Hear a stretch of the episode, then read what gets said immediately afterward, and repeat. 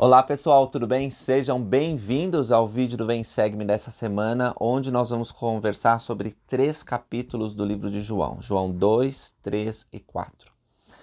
E eu quero dizer para vocês que entre os capítulos que existem nas obras padrão, né, Bíblia, Livro de Mormon, Doutrina e Convênios, Pérola de Grande Valor, João 3 e João 4 estão entre meus favoritos.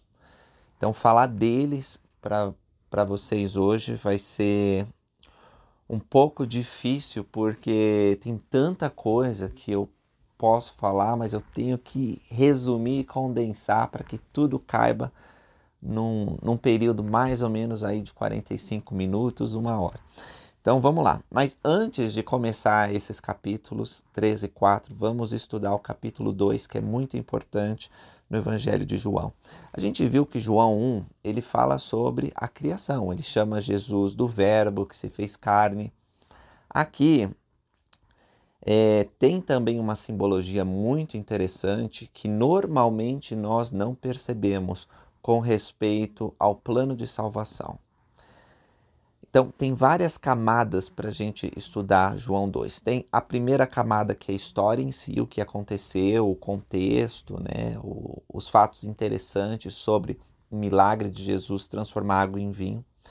Tem uma outra camada que remete à nossa própria conversão, como Jesus é poderoso para transformar uma vida pecaminosa numa vida santa. E tem uma outra camada que João estava transmitindo mais especificamente aos judeus que gostavam muito de símbolos, né? Entendiam a palavra de Deus de uma maneira melhor, se fosse transmitida assim, que ele está falando sobre uh, o começo do mundo, como que a humanidade ela veio a esse mundo e como ela pode sobrepujar a natureza pecaminosa. E eu vou comentar um pouco sobre cada um desses, mas em seu estudo pessoal você pode se aprofundar muito mais, com certeza. Perfeito, vamos lá. Ao terceiro dia, aí o profeta Joseph Smith, na tradução que ele fez da Bíblia, acrescenta que é o terceiro dia da semana, fizeram-se umas bodas em Canaã, da Galiléia. Estava ali a mãe de Jesus. A gente não sabe bem de quem era esse casamento.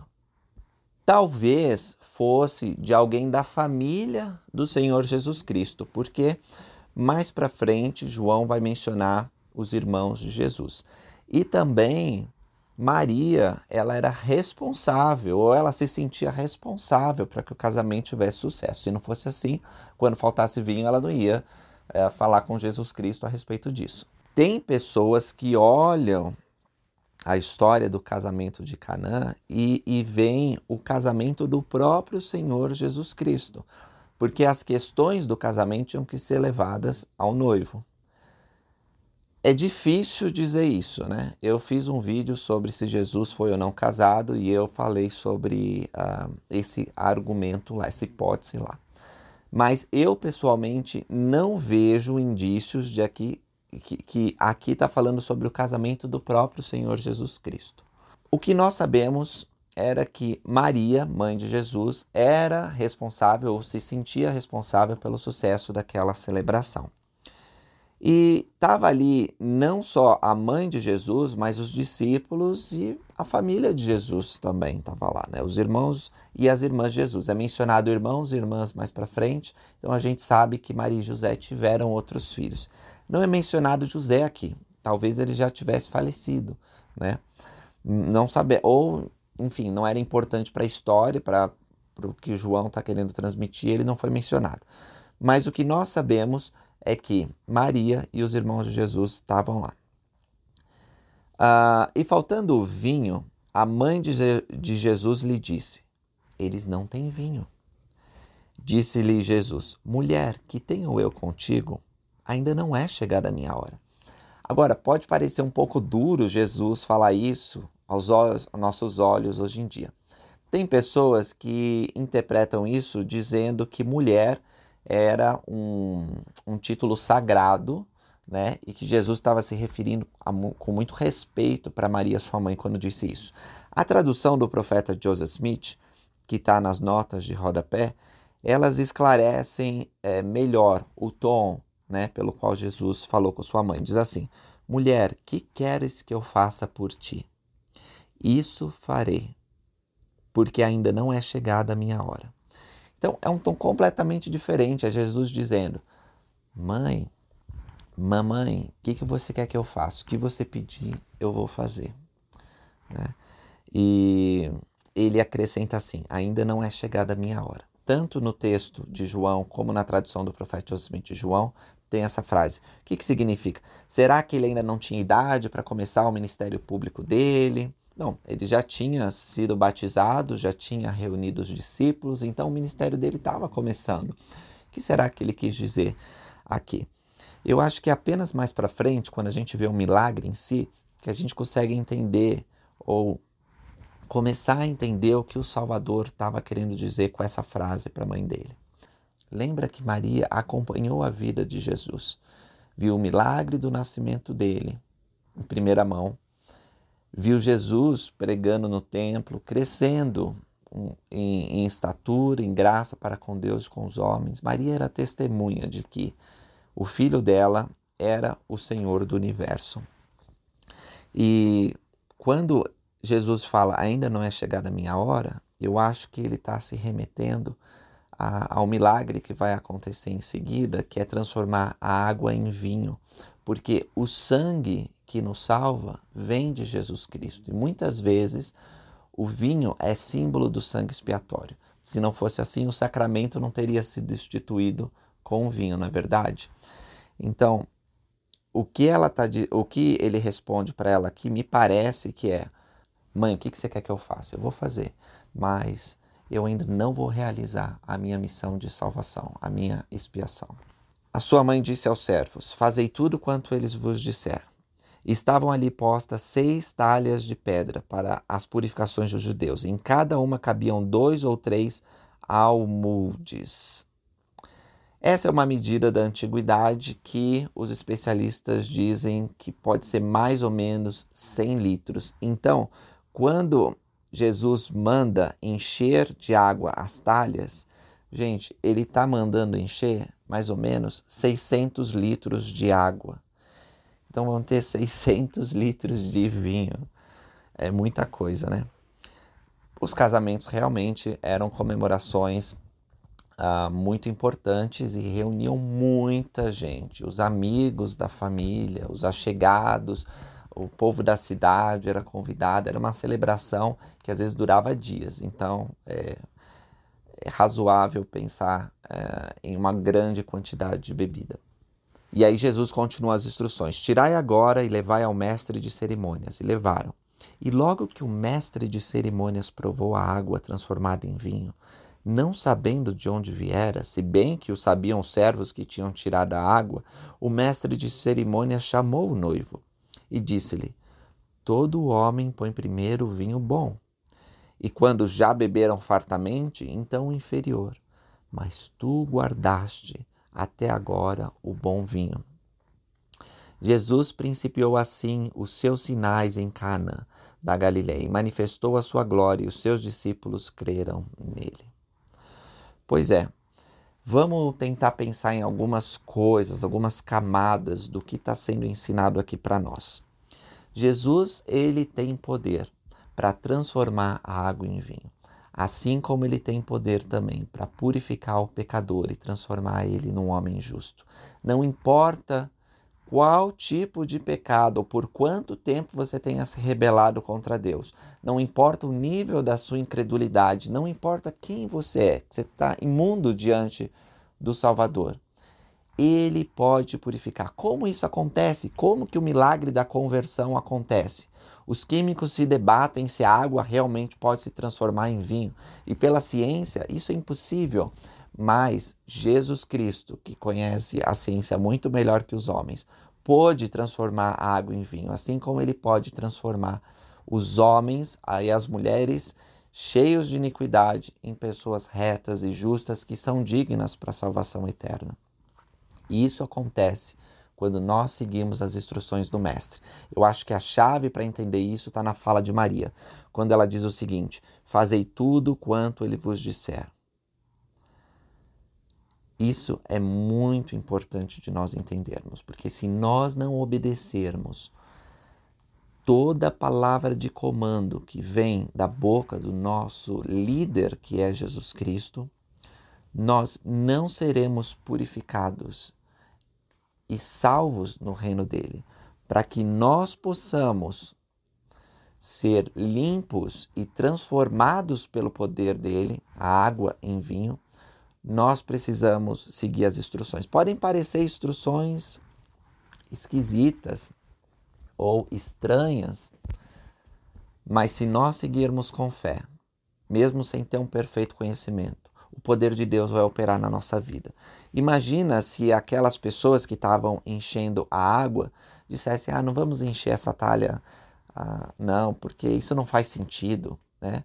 Aqui não diz quais foram os pensamentos deles, mas o que foi importante é que, se eles estivessem hesitantes ou não, eles cumpriram finalmente o mandamento do Senhor. Eles encheram a, a, de água as talhas e depois eles levaram ao mestre de cerimônia. É importante que nós não sejamos seletivos nos mandamentos que nós vamos obedecer, mas nós precisamos obedecer tudo.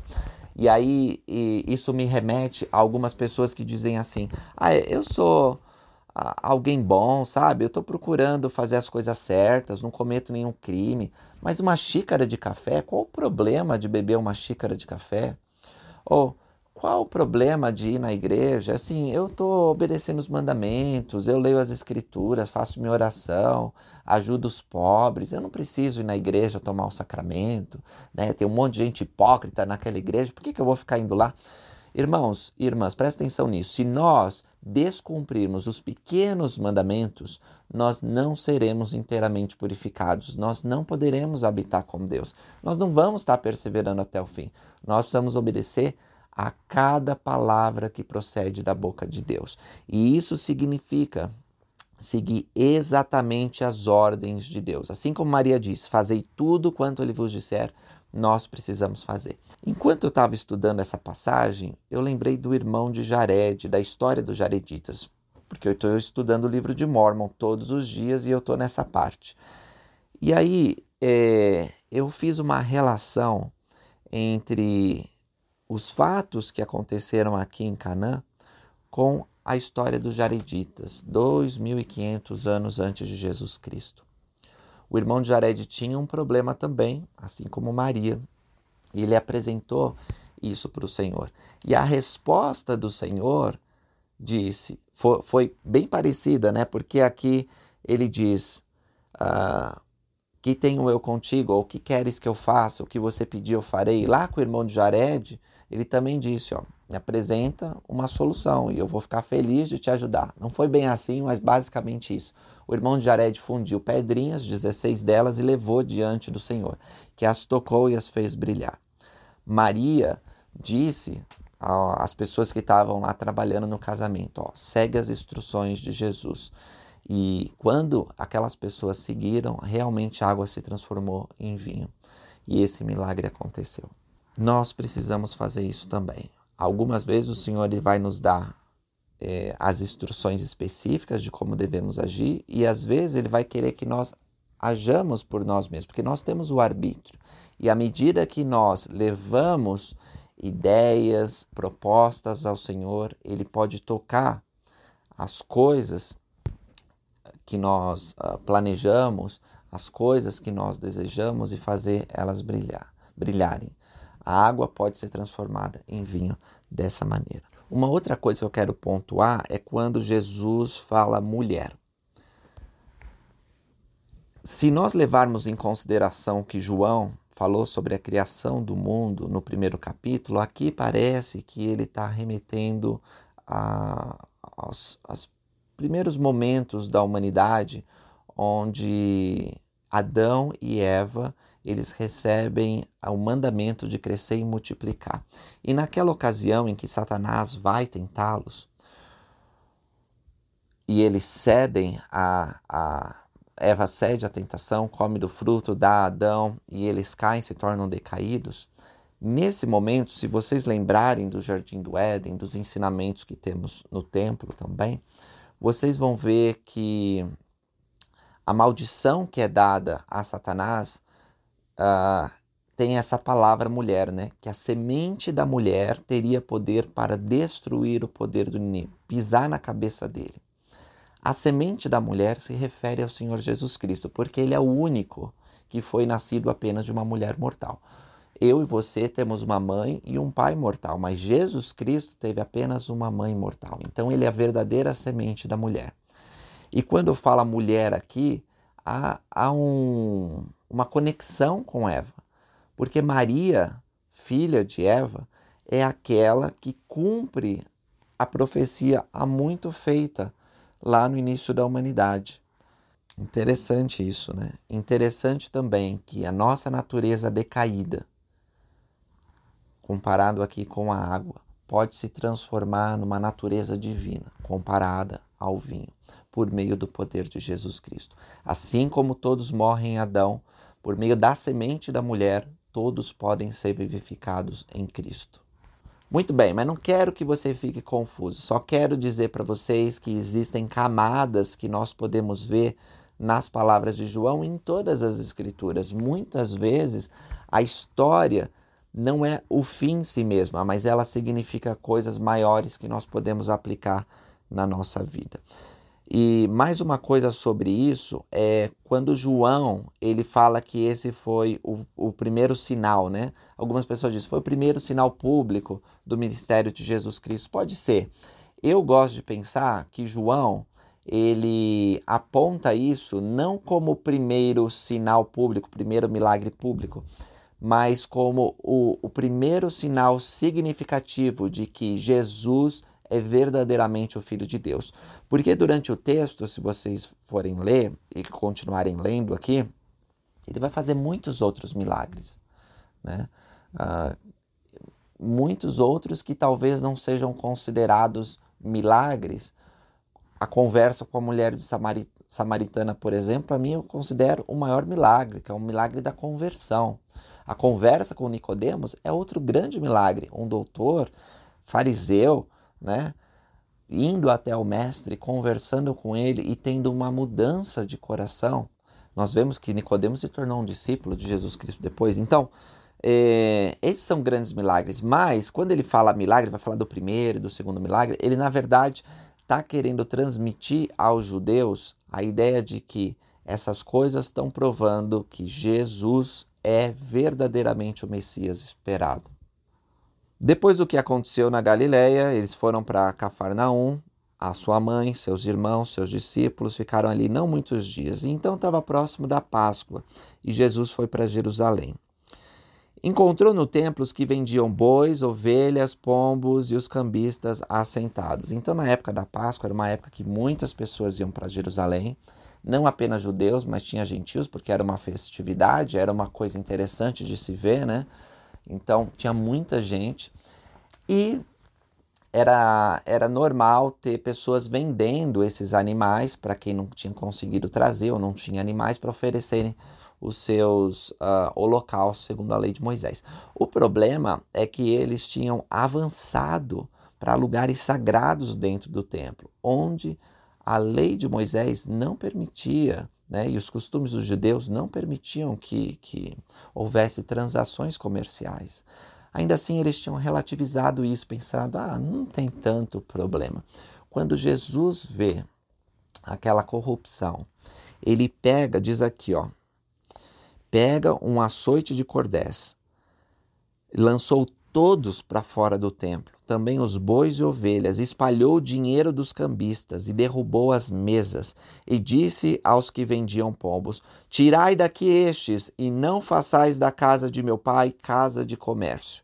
Meu pai, uma vez, ele apontou isso aqui, acho que foi numa reunião familiar, e disse: Você vê como Jesus ama os animais, né? Porque ele açoita, derruba as mesas, joga o dinheiro, mas com os animais ele tem todo o cuidado. Ele diz: ó, tirai os pombos daqui. Né? Ou seja, ele, ele é o, o Deus dessa terra, ele é o Senhor da criação e ele ama os, os animais. Então ele, ele tem cuidado, porque os animais realmente não têm culpa de estar lá, né? Ele fala para retirar. Uh, e isso foi um, um um lembrete para os discípulos. Mais tarde apenas eles vão lembrar do que aconteceu, né? E vão dizer: "O zelo da tua casa me consumiu", lembrando as escrituras que o Senhor ele protege uh, seu lugar santo. E algumas pessoas olham isso aqui como uma prova de que Jesus ele era é, um homem que sentia raiva e perdeu a cabeça, que não foi isso, na verdade. Tá claro que ele era homem, que ele tinha sentimentos como nós, nós já falamos sobre isso, mas ele não, não sentiu ódio, raiva, ele não estava cheio de cólera, ele não tinha ira, a não ser no sentido das escrituras, quando Deus está irado com seu povo, ou seja, está decepcionado com o caminho do povo e vai executar o seu braço, a, a sua justiça. E o seu braço de justiça vai cair é, sobre o povo. Então, para proteger lugares sagrados, às vezes nós precisamos ser mais energéticos. Às vezes nós precisamos dizer não, aqui é o limite. Por que vocês acham que os judeus uh, eles não ficaram irritados com Jesus Cristo, mandaram prender ele por ter eh, derrubado as mesas, jogado dinheiro no chão, expulsado esses comerciantes de lá? Porque os judeus sabiam que ele estava certo eles não podiam falar nada com relação a isso. Ele teve uma coragem moral para defender o que era certo. A mesma coisa nós pode, podemos e devemos ter. Se alguém procurar tentar com o seu templo, que é o seu corpo, como o apóstolo Paulo vai ensinar, você precisa defender o seu tabernáculo sagrado que Deus te deu de modo energético e forte. Então, nesse sentido, a castidade e a virtude precisam ser defendidas. Não permita que ninguém faça algo com, com o seu corpo que Deus não estaria satisfeito. Usando roupas recatadas, tendo padrões de namoro e de relacionamento adequado, mas às vezes nós mesmos destruímos o nosso corpo e permitimos que ele se torne algo diferente do que Deus planejou para o nosso, nosso corpo físico. E aí vocês podem pensar o que que, o que que faz com que o meu corpo tenha, seja um receptáculo do Espírito Santo e o que que afasta o Espírito? Será que marcar meu corpo com muitas tatuagens, fazer vários furos e, enfim, muitas outras coisas que podem ser pensadas com relação a isso, ele edifica Deus em meu tabernáculo ou o expulsa? E essa, essa relação entre o templo, né, a casa de Deus, e o corpo físico, ela não está tão distante do, dos ensinamentos aqui de João, porque quando os judeus veem que Jesus Cristo expulsa os cambistas, eles vão lá e dizem para ele assim: Que sinal nos mostras para fazeres essas coisas? E aí Jesus responde dizendo que derrubai este templo e em três dias o levantarei. Os judeus pensam que Jesus está falando sobre o templo uh, de Jerusalém, que, segundo eles, uh, demorou 46 anos para ser edificado, na verdade, para ser reedificado, né? O templo de, de Zorobabel. Mas na verdade, ele estava falando do templo do seu corpo físico. E quando ele realizasse a expiação, ele ressuscitaria. Então dá para ver como o sangue de Cristo sendo derramado no primeiro milagre, né, que ele, ele possibilitou que o sangue dele abençoasse todas as pessoas e quão abundante foi aquele vinho para todos. E agora ele fala da ressurreição. Então aquelas camadas que estou falando de interpretação de João, elas se manifestam aqui. Quando, pois, Jesus ressuscitou dos mortos, os seus discípulos lembraram de que lhes dissera isso e creram na Escritura e na palavra que Jesus tinha dito. Muitos fatos da vida de Jesus Cristo só vão ser entendidos pelos discípulos depois que Cristo se levanta dos mortos, sobe aos céus e concede a eles o Espírito Santo. estando Jesus em Jerusalém pela Páscoa, no dia da festa, muitos, vendo os sinais que fazia, creram em seu nome. Mas o próprio Jesus não confiava neles, porque conhecia a todos. E à medida que eu vou conversando com vocês sobre conversão e sobre as pessoas, os personagens que aparecem nessa lição, pensa na sua própria conversão. Porque nós já lemos aqui sobre Maria, que tinha uma fé inabalável no Filho de Deus, né? tanto que estava disposta a cumprir tudo, foi até o Salvador, fez um pedido e estava disposta a cumprir tudo o que ele ordenasse. Nós vemos agora um segundo tipo, tipo de, de discípulo, que é aqueles que seguem Jesus pelas maravilhas externas de seu ministério, né, cura de enfermos, milagres, a força moral. Imagina que tinha alguns aí que queriam um Messias mais forte para libertá-los do Império Romano, né, como os Zelotes, que viram naquela limpeza que Cristo faz no templo uma manifestação, ok, esse daqui é o Messias que a gente está esperando, vamos seguir ele. Mas depois de um tempo, eles vão se decepcionar, porque Jesus vai ensinar: meu reino não é desse mundo. Ele também vai dizer que o pão que desce do céu é ele. E ele não vai providenciar alimento gratuito e milagres uh, o tempo todo para as pessoas. E alguns deixam de segui-lo por causa disso, como a gente vai estudar mais para frente. Muito bem, agora vamos para João 3. Como falei para vocês, um dos meus capítulos favoritos das Escrituras. Diz aqui que havia entre os fariseus um homem chamado Nicodemos, que era príncipe dos judeus. Nicodemos provavelmente era membro do Senado judeu, do Sinédrio. E aqui Nicodemos vai conversar com Jesus não apenas porque ele tem o interesse de conhecer esse rabino, mas porque um grupo de judeus, talvez o próprio Sinédrio, tenha enviado Nicodemos. E a gente sabe disso pela conversa que está sendo desenvolvida. E Nicodemos, por mais que tenha o mérito de ter ido até o Salvador e conversado com ele, porque muitos dos judeus nem isso fizeram, né? já tinham seus preconceitos e pré-julgamentos e não queriam nem saber de Jesus Cristo, na verdade ficavam pensando em como destruir o Salvador, Nicodemos foi até lá. Mas ele foi de noite, talvez porque não quisesse ser visto com Jesus Cristo. De qualquer maneira, nós temos a conversa aqui, que deve ter ocorrido particularmente. Então, os discípulos devem ter sabido sobre o que aconteceu através de Jesus ou através de Nicodemos, que depois se torna um discípulo de Jesus Cristo. E a gente vai ver que Nicodemos teve uma participação importante durante o sepultamento de Jesus Cristo. Bom, vamos ler conforme está aqui. Rabi, na conversa que eles têm, bem sabemos que é mestre vindo de Deus, porque ninguém pode fazer esses sinais que tu fazes, se Deus não for com ele. Jesus respondeu e disse-lhe: Na verdade, na verdade te digo que aquele que não nascer de novo não pode ver o reino de Deus. E eu acho interessante essa mudança abrupta, né? Porque Nicodemos meio que assim tenta dar uma introdução meio, uh, como eu posso dizer, elogiando Cristo, dizendo, ok, a gente a gente viu que você é um grande mestre. E, e Jesus vai direto ao ponto, diz, olha, não dá para ver o reino de Deus se não nascer de novo. Nicodemos pergunta: Como pode um homem nascer sendo velho? porque ele sentiu que Cristo estava falando diretamente para ele e talvez para o sinédrio e para os judeus. Tem que nascer de novo. E ele falou: Mas como que eu vou nascer de novo sendo velho? Porventura pode tornar a entrar no ventre da sua mãe e nascer? Jesus respondeu: Na verdade, na verdade te digo que aquele que não nascer da água e do espírito não pode entrar no reino de Deus.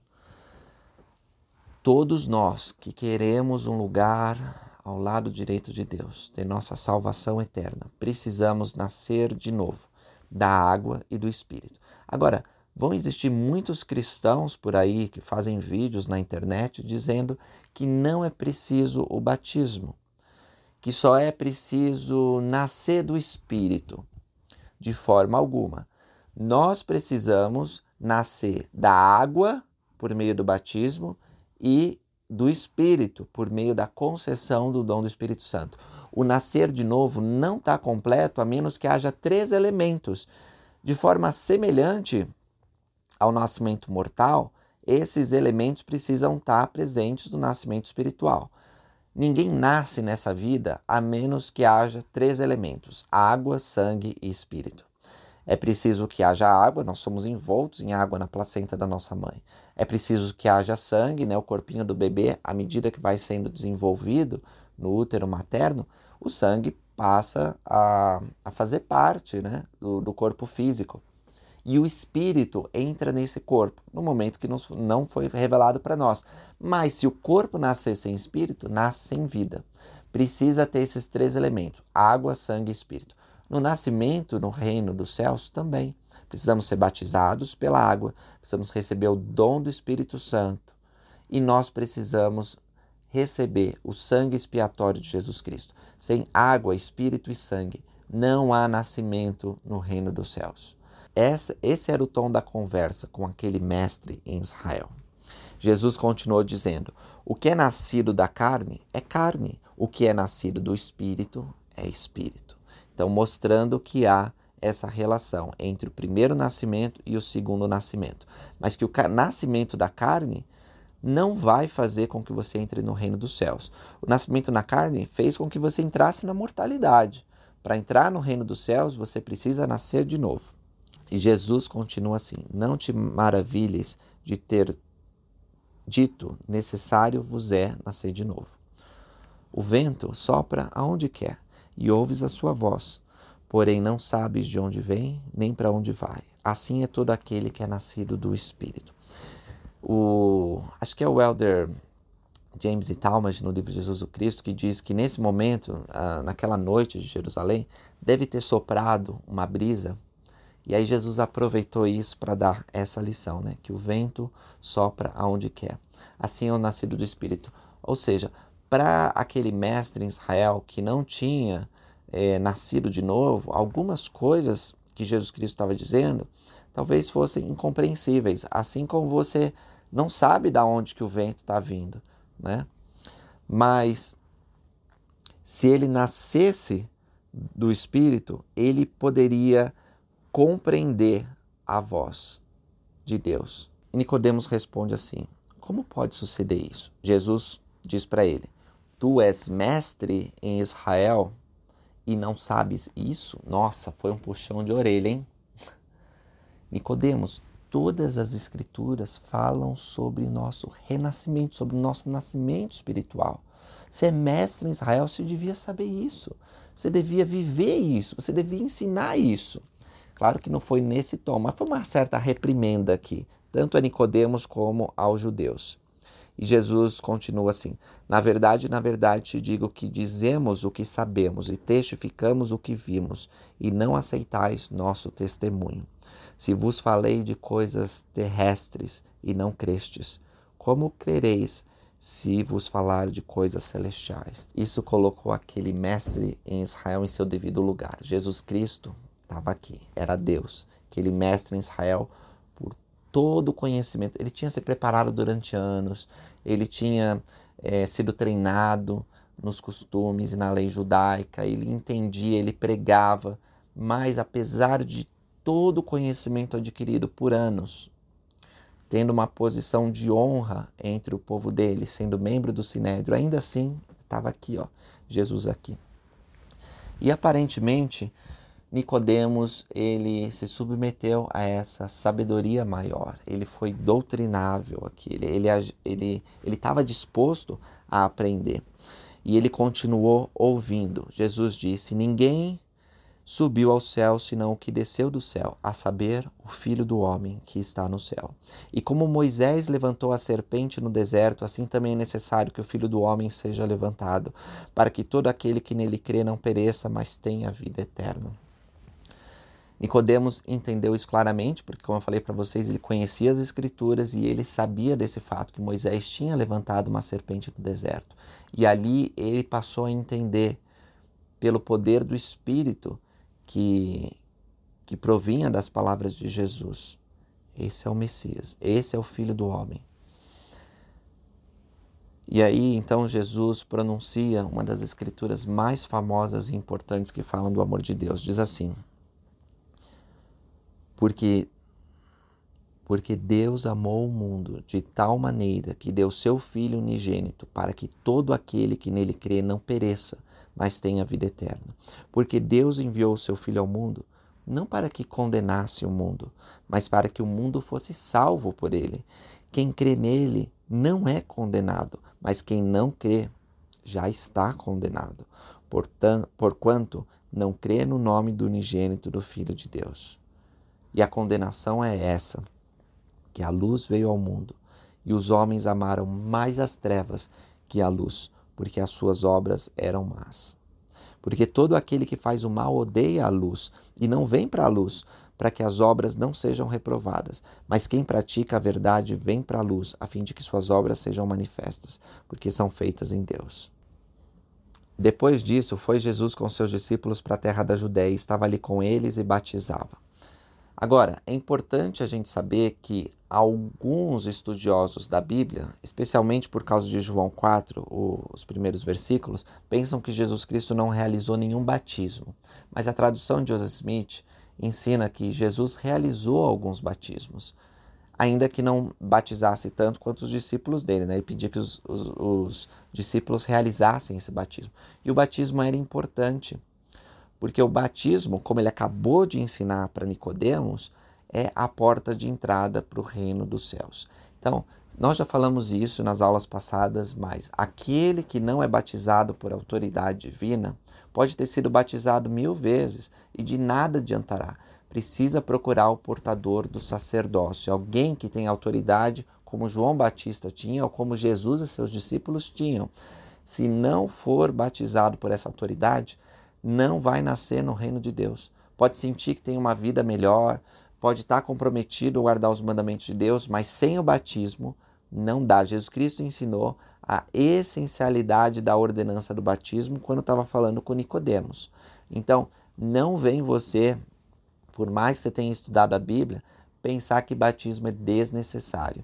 Você não pode e contra João 13, o que está sendo ensinado aqui. O batismo é essencial. Se não fosse assim, Jesus não teria sido batizado, não teria realizado batismos, ensinado seus discípulos a batizar e falado com Nicodemos sobre a importância de nascer de novo. Se nós queremos receber esse amor de Deus, que amou de tal maneira o mundo que enviou Jesus Cristo, nós precisamos seguir seus passos nós precisamos ser batizados. A água não vai ser transformada em vinho. Nós não seremos convertidos se nós não formos batizados. Isso está no processo. É preciso que seja assim. Esse é um evento significativo da vida de qualquer mortal. As únicas exceções para o batismo são as criancinhas ou as pessoas que não têm discernimento, né? Às vezes tem uma deficiência mental que não consegue discernir o certo do errado, não precisa de batismo. Mas os outros precisam, todos os outros precisam de batismo. Como falei, há muitas outras coisas que pode ser falado sobre isso, explorado sobre essa entrevista maravilhosa, mas vamos adiante porque nosso tempo passa rápido. Ora, João batizava também em Enon, junto a Salim, porquanto havia ali muitas águas. Então ele tinha saído lá do Jordão e foi para outro lugar continuar seu ministério e as pessoas eram batizadas. E houve uma questão entre os discípulos de João e os judeus acerca da purificação que vinha através do batismo. E eles foram para João Batista e disseram: Rabi, aquele que estava contigo além do Jordão, do qual tu deste testemunho, eis que batiza, e todos vão ter com ele. E aí João respondeu. E aí eu vejo como João era um profeta maravilhoso. Ele diz: O homem não pode receber coisa alguma se não lhe for dada do céu. Primeiro, primeira resposta de João: Ninguém pode fazer o bem a menos que Deus permita que faça o bem. Então, que vocês viram que eu fiz de bom foi dádiva de Deus. O que Jesus e os discípulos estão fazendo são dádivas de Deus. Vós mesmos me sois testemunhas de que eu disse: Eu não sou o Cristo, mas sou enviado adiante dele. Aquele que tem a noiva é o noivo, mas o amigo do noivo, no caso João Batista, que lhe assiste e o ouve, alegra-se muito com a voz do noivo. Então João estava feliz que Jesus tinha começado o seu ministério e que estava reunindo discípulos e que muitos mais estavam seguindo ele do que a João. Assim, pois, esta minha alegria já se cumpriu. A ele convém crescer porém a mim diminuir. Ou seja, João vai começar agora a enviar os discípulos que o seguem para Jesus. Todos os discípulos vão ser enviados a, Jesus. João não vai continuar pregando muito tempo porque ele vai ser morto e vai ser executado, decapitado.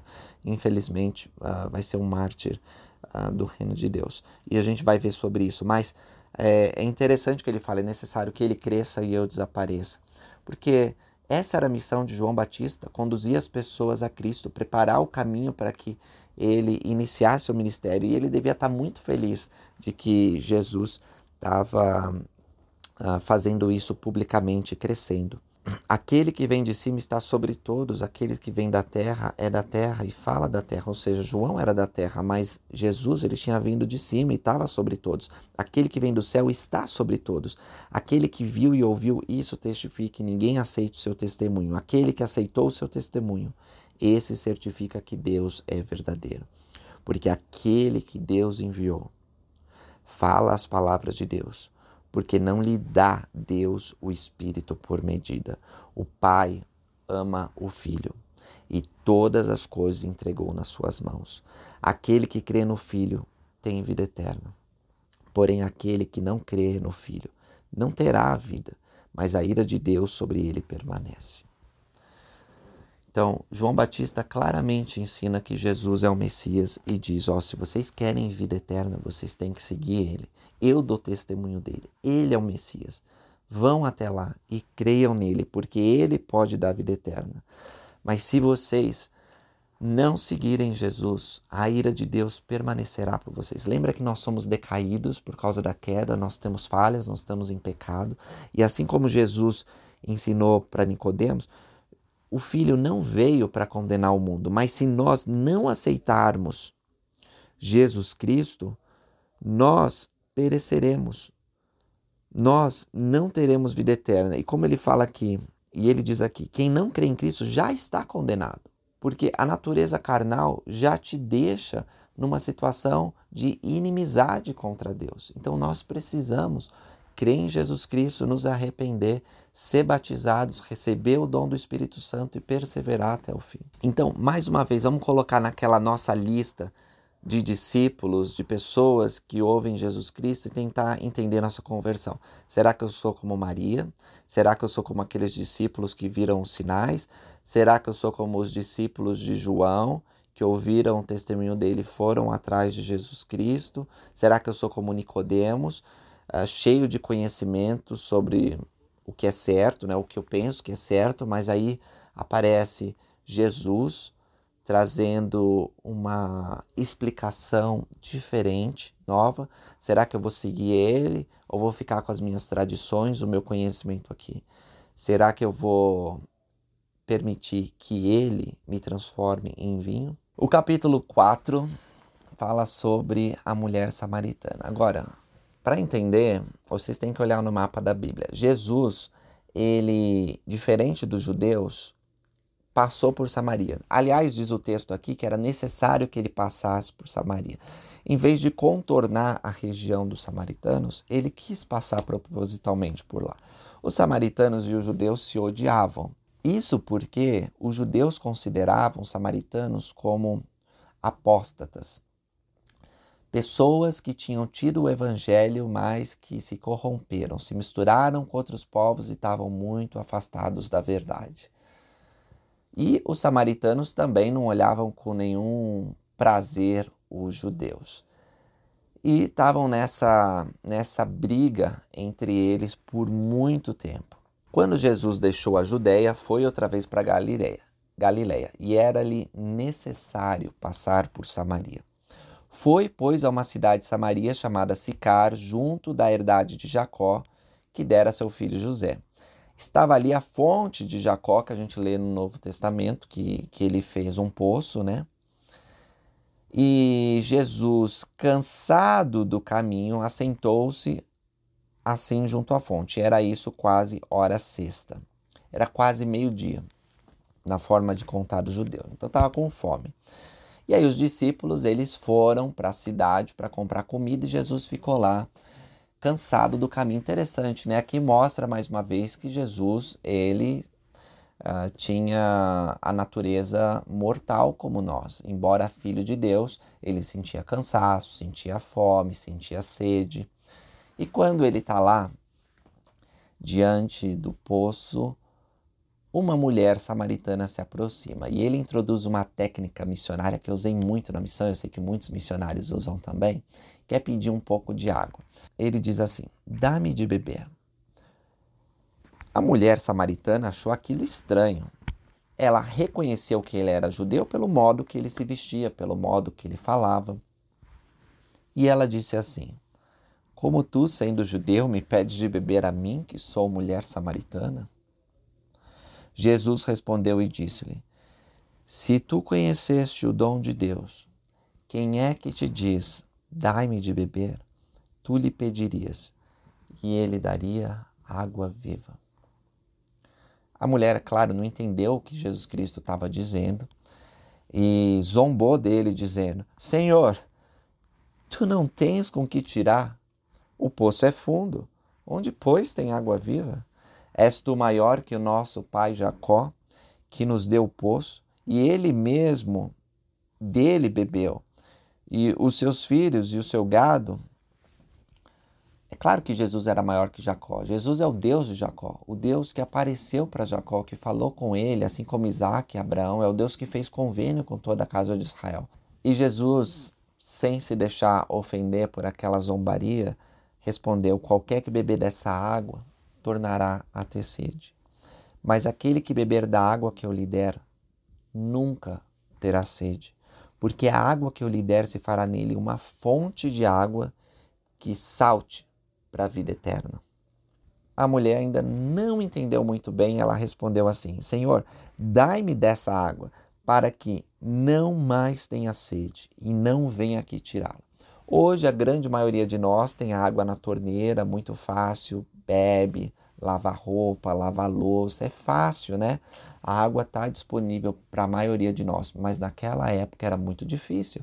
As pessoas tinham que às vezes, para fora da cidade, para pegar água, levar até em casa para usar. Não era nada fácil. E pensando na grande dificuldade que aquela mulher tinha para tirar água, como seria bom uma solução mágica de ter água viva. Nossa, eu não vou ter mais sede, eu não vou precisar tirar mais água para lavar minha roupa ou fazer as coisas. Então me dá dessa água aí, ó. Tô querendo. Me passa aí se você tem. Então Jesus deve ter pensado, né? Hum, deixa eu mudar aqui a abordagem que a mulher ainda não entendeu onde eu quero chegar. Tá bom, você quer essa água? Vai lá, chama o teu marido e vem cá. Eu penso que aqui foi um teste para a mulher, se ela realmente merecia a água viva. Não uma água é, mágica que ia fazer com que ela nunca tivesse sede e que ia brotar para todas as necessidades dela. Não é esse tipo de água, mas a água viva que Cristo estava falando era seu poder de salvação. E Cristo estava querendo saber se ela merecia isso. E ela mereceu porque ela foi honesta. Ela disse assim: Não tenho marido.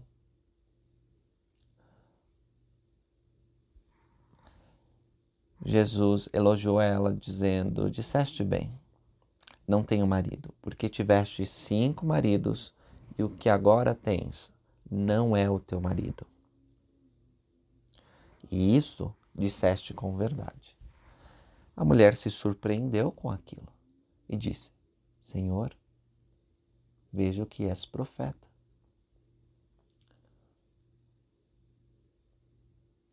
Aquela mulher ela estava numa relação ilegítima, ilegal, né? Estava ajuntada com um homem sem casamento. Ela já tinha tido vários casamentos e eles tinham falhado de alguma maneira.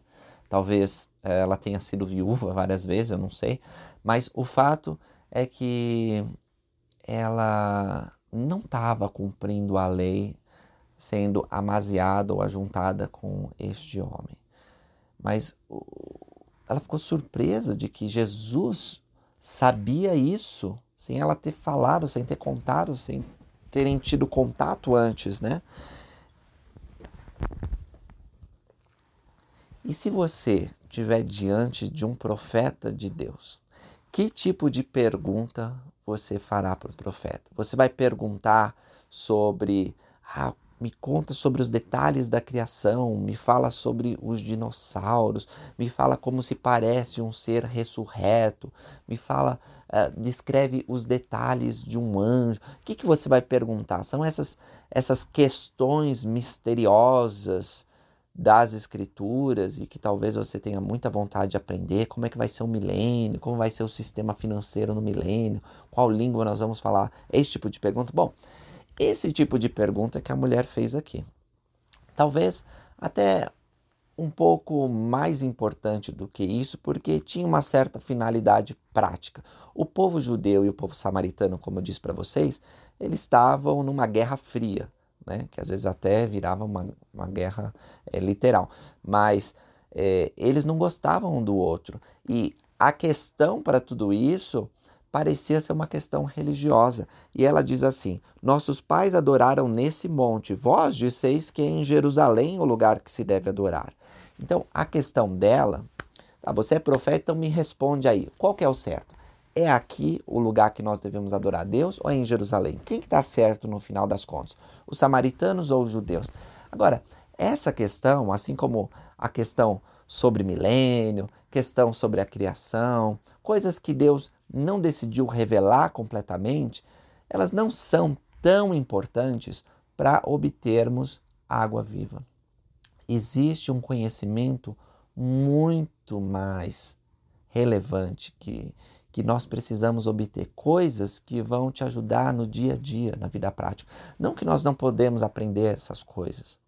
E Cristo vai responder para a mulher a pergunta dela, mas ele quer dar mais, ele, ele, ele não se importa com essas coisas, vamos dizer assim, uh, secundárias do Evangelho. Ele se importa com as coisas principais. E aí ele vai dizer assim: mulher, creme que a hora vem quando nem nesse monte, nem em Jerusalém adorareis ao Pai. Vós, os samaritanos, adorais o que não sabeis. Nós, os judeus, adoramos o que sabemos, porque a salvação vem dos judeus. É claro que a salvação vem dos judeus, porque Jesus está lá, João Batista está entre os judeus, preparando o caminho de Jesus, e Jesus agora é manifesto, está iniciando o seu ministério mortal. Então a salvação vem dos judeus. Porém, a hora vem, e agora é, em que os verdadeiros adoradores adorarão o Pai em espírito e em verdade porque o Pai procura a tais que assim o adorem. Deus é espírito e importa que os que o adoram o adorem em espírito e em verdade. Deus é espírito, assim como eu e você somos espíritos também. E Deus se importa com as coisas espirituais. Nós precisamos buscar as coisas do espírito. Deus não quer que você faça uma peregrinação até Jerusalém, até Salt Lake City, para poder adorar Deus. Você pode adorar Deus aonde você está, porque Deus ele está procurando os que o adoram em espírito e em verdade. Agora, deixa eu fazer um parênteses também sobre isso, né? Deus é espírito. Nós sabemos pela revelação moderna que Deus tem um corpo de carne e osso. Aliás, pela própria Bíblia, nós estudamos isso, né? Jesus, ele se fez carne, habitou entre nós e quando ele ressuscitou, ele adquiriu a carne, mas de modo perfeito, que nunca mais vai sofrer e morrer. Então, se o filho é semelhante ao pai, é evidente que o pai ele tem um corpo de carne e osso. Mas Doutrina e Convênios ele explica melhor, por exemplo, em Doutrina e Convênios 130, 22. O pai tem um corpo de carne e ossos tão tangíveis como o homem, o, o filho também. Mas o Espírito Santo não tem um corpo de carne e osso, mas é um personagem de espírito. Então aqui ah, solidifica bem o nosso conhecimento da deidade, da trindade. Outra coisa que nós aprendemos é que pela tradução do profeta Joseph Smith, se vocês olharem uh, João 4, 26, tá assim: Pois a esses Deus prometeu o seu espírito, e os que o adoram devem adorá-lo em espírito e em verdade. Então, no discurso de Jesus Cristo aqui, ele não está querendo ensinar sobre o atributo uh, físico de Deus, se ele tem um corpo ou se ele não tem. Ele está querendo dizer que Deus se importa com as coisas espirituais. E nós também precisamos nos importar com as coisas espirituais. E essas outras questões secundárias, elas muitas vezes atrapalham nossa adoração de focar naquilo que é o principal, que é Jesus Cristo. E essa explicação do Senhor fez muito sentido na mente daquela mulher samaritana, porque, como dizem as gerações mais antigas, caiu a ficha, né? Ela se deu conta uh, sobre o que Cristo estava dizendo. E ela disse: Eu sei que o Messias, que se chama o Cristo,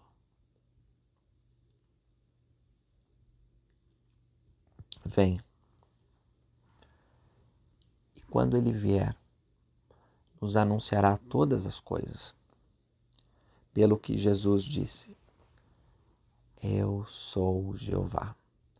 Eu sou o Cristo. Eu sou o Messias. Eu que falo contigo. Nesse, nesse momento, os discípulos chegaram. Eles ficaram maravilhados que Jesus estava falando com uma mulher samaritana. Mas ninguém perguntou para ele: por que, que está falando com ela? A mulher deixou o cântaro, esqueceu da sede, esqueceu da água e foi à cidade e começou a dizer: Vinde e vede um homem que me disse tudo quanto tenho feito. Porventura não é esse o Cristo? Saíram, pois, da cidade e foram ter com ele. E aí, os discípulos chegando com a comida, né? Porque eles tinham saído para comprar comida. Chega aí, ó, trouxemos aí o McDonald's para você comer. E aí, Jesus, não, eu tô, eu, eu tenho uma comida. E aí eles disseram: será que ele tinha alguma comida aí, trouxe, a gente não estava sabendo? E aí Jesus fala no 34: A minha comida é fazer a vontade daquele que me enviou e consumar sua obra. E ele diz para os discípulos: Olha lá, vocês estão vendo as terras e eles estão dizendo que ainda tem alguns meses né, para a colheita. Mas eu quero dizer para vocês que o campo está branco para a ceifa. E muitos dos samaritanos daquela cidade creram em Cristo pela palavra da mulher, que testificou, dizendo: Disse-me tudo quanto tenho feito. Indo, pois, ter com ele os samaritanos, rogaram-lhe que ficasse com eles. E Jesus, a princípio, talvez não tivesse planejado ficar lá muito tempo, embora fosse necessário que ele passasse por Samaria. Talvez os discípulos não tivessem planejado isso, né? Mas Jesus ficou com eles dois dias. Imagina ter o Salvador dois dias na sua cidade. E diziam, é, é que eu, eu fico pensando também no que aconteceu no livro de Mormon, porque Cristo disse: Olha, eu tenho que ir embora, eu tenho outras coisas para fazer, tenho, o Pai me ordenou fazer outras coisas, mas as pessoas estavam lá implorando, né? Olha, sem, sem dizer, apenas olhando para ficar mais. E Jesus Cristo disse: Tá bom, eu vou ficar mais com vocês, tenho compaixão de vocês. Vocês têm enfermos, traz aqui que eu vou curar. E ele curou todos. Então, Cristo, ele quer ficar conosco e ele quer ficar mais conosco. E foi o que aconteceu com aqueles samaritanos. Mas vocês veem a conversão daquela mulher?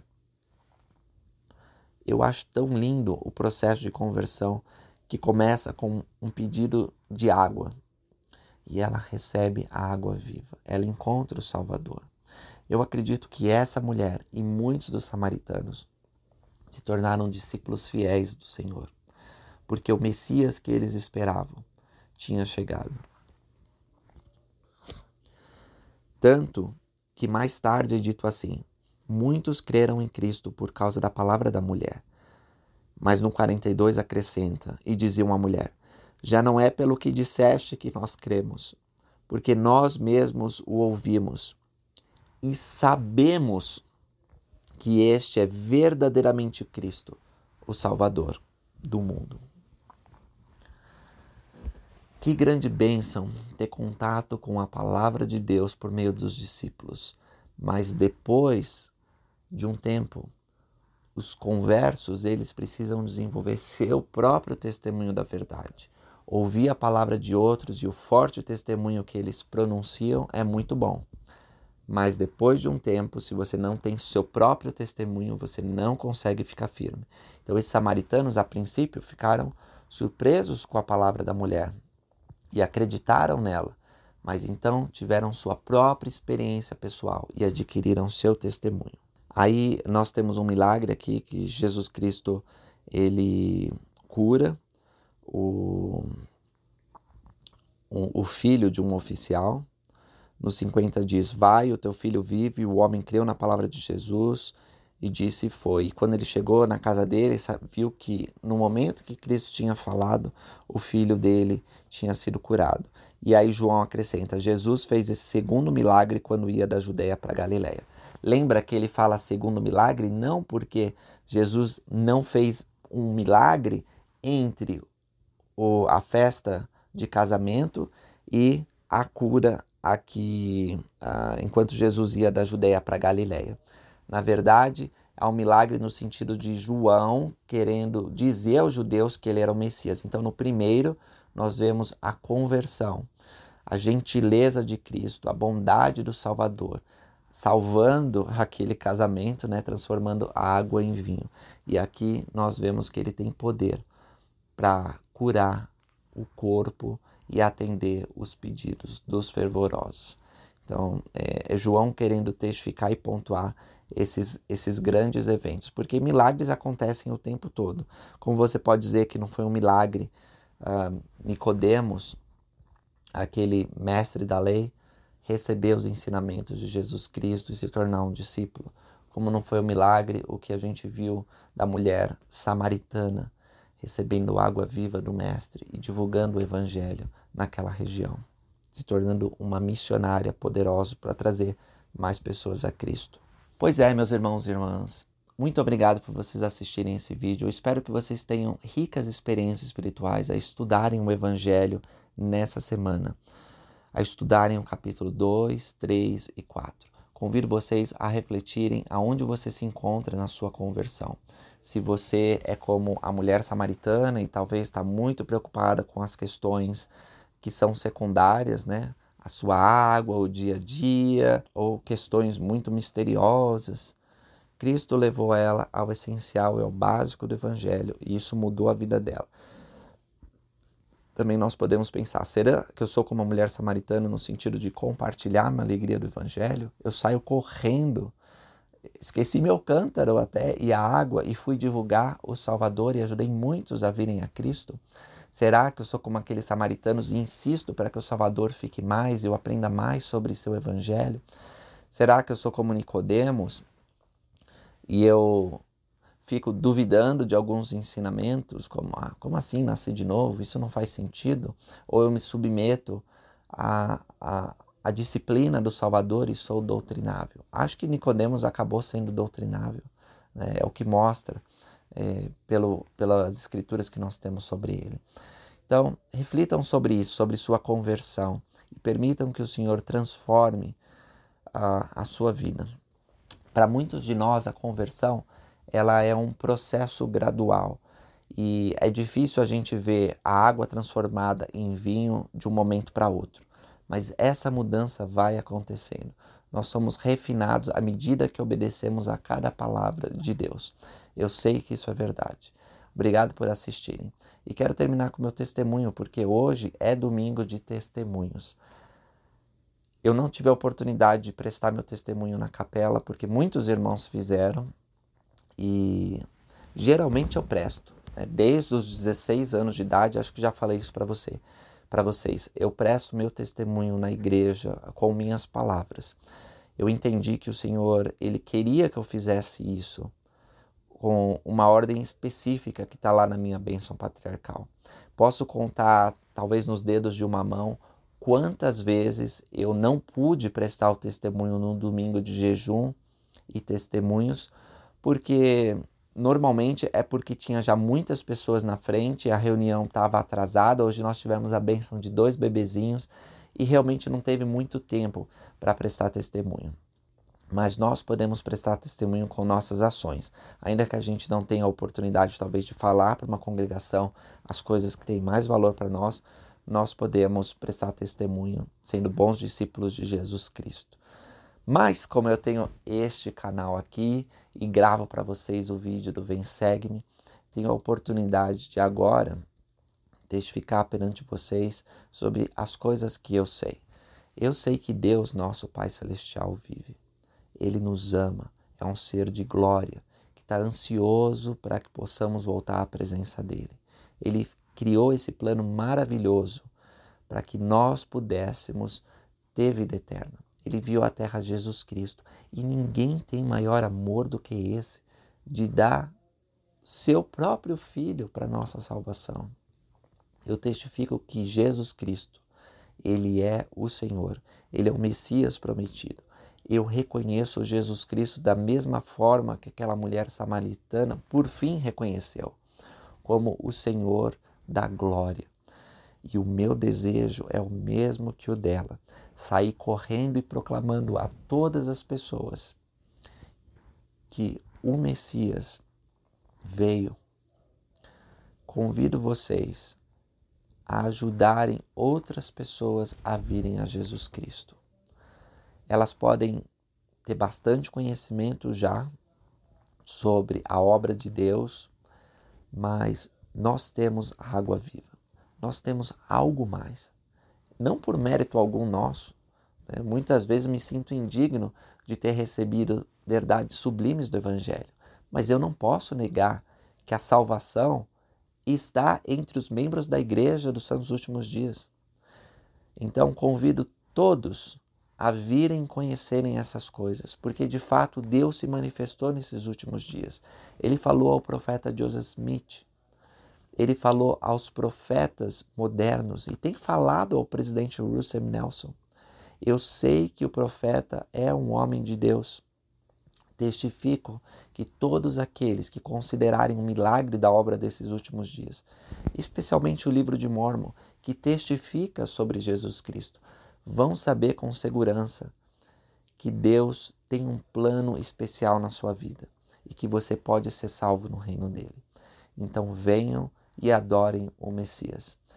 Em nome de Jesus Cristo. Amém.